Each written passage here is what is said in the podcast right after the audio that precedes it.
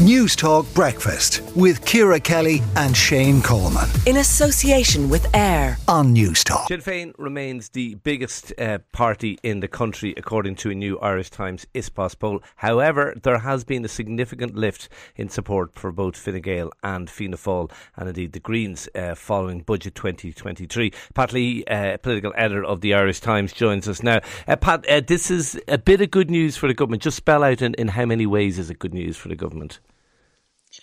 A bit less stress, all right, for the government this morning, yes, Shane. I'm not anxiety. sure whether you'd regard that as a good thing or not.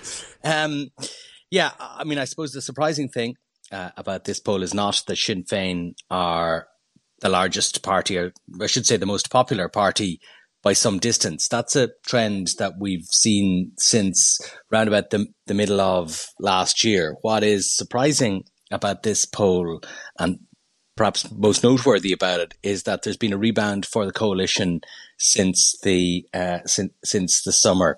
Um, Sinn Féin's down marginally to 35%, Fine Gael up 4 to 22, Fianna Fáil up 1 to 21, Greens up 1 to 4%. So aggregate support for the coalition parties is 47 percent, which is not a million miles off the 53% that they won in the last general election.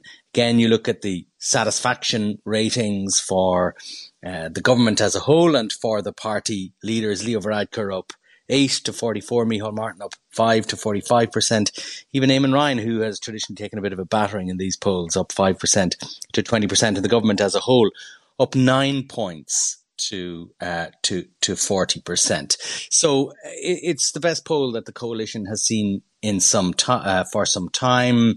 Uh, yes, Sinn Féin remains, as we say, the, the most popular party by uh, by some distance. But I think what this poll shows is that uh, all is not lost for the government at this midpoint in their uh, their lifetime anyway. Yeah, I think that is the most interesting thing about because when you talk to the vast majority of political correspondents, they say, no, the next election is a done deal. It's guaranteed Sinn Féin will be the next government.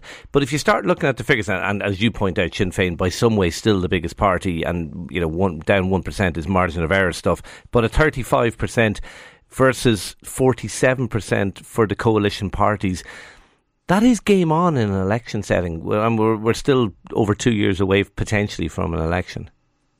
Yeah, I've written about this um, a, a, fair bit in recent months. It, it, it's true you can't basically find anybody in Leinster House, either political correspondent or, or, or TD, who believes that Sinn Féin won't lead the next government. And you look at these figures on first instance, and you, you, can see why that is. They're way out. They're way out in front, and there is amongst many voters a mood for change uh, in in the country. And Sinn Féin will, just as they were last time, will be the party championing that change message. That's always really powerful in an election, uh, in an election campaign. But what we don't know, I guess, is how what is Sinn Féin's route to government. And it seems to me there are two possible routes. One as the head of a left wing coalition and one uh, with with Fianna Fáil as a coalition partner. But you look at these numbers and you see that that 10 points that Sinn Féin has gained since the last general election, a lot of it has come at the expense of independents or left wing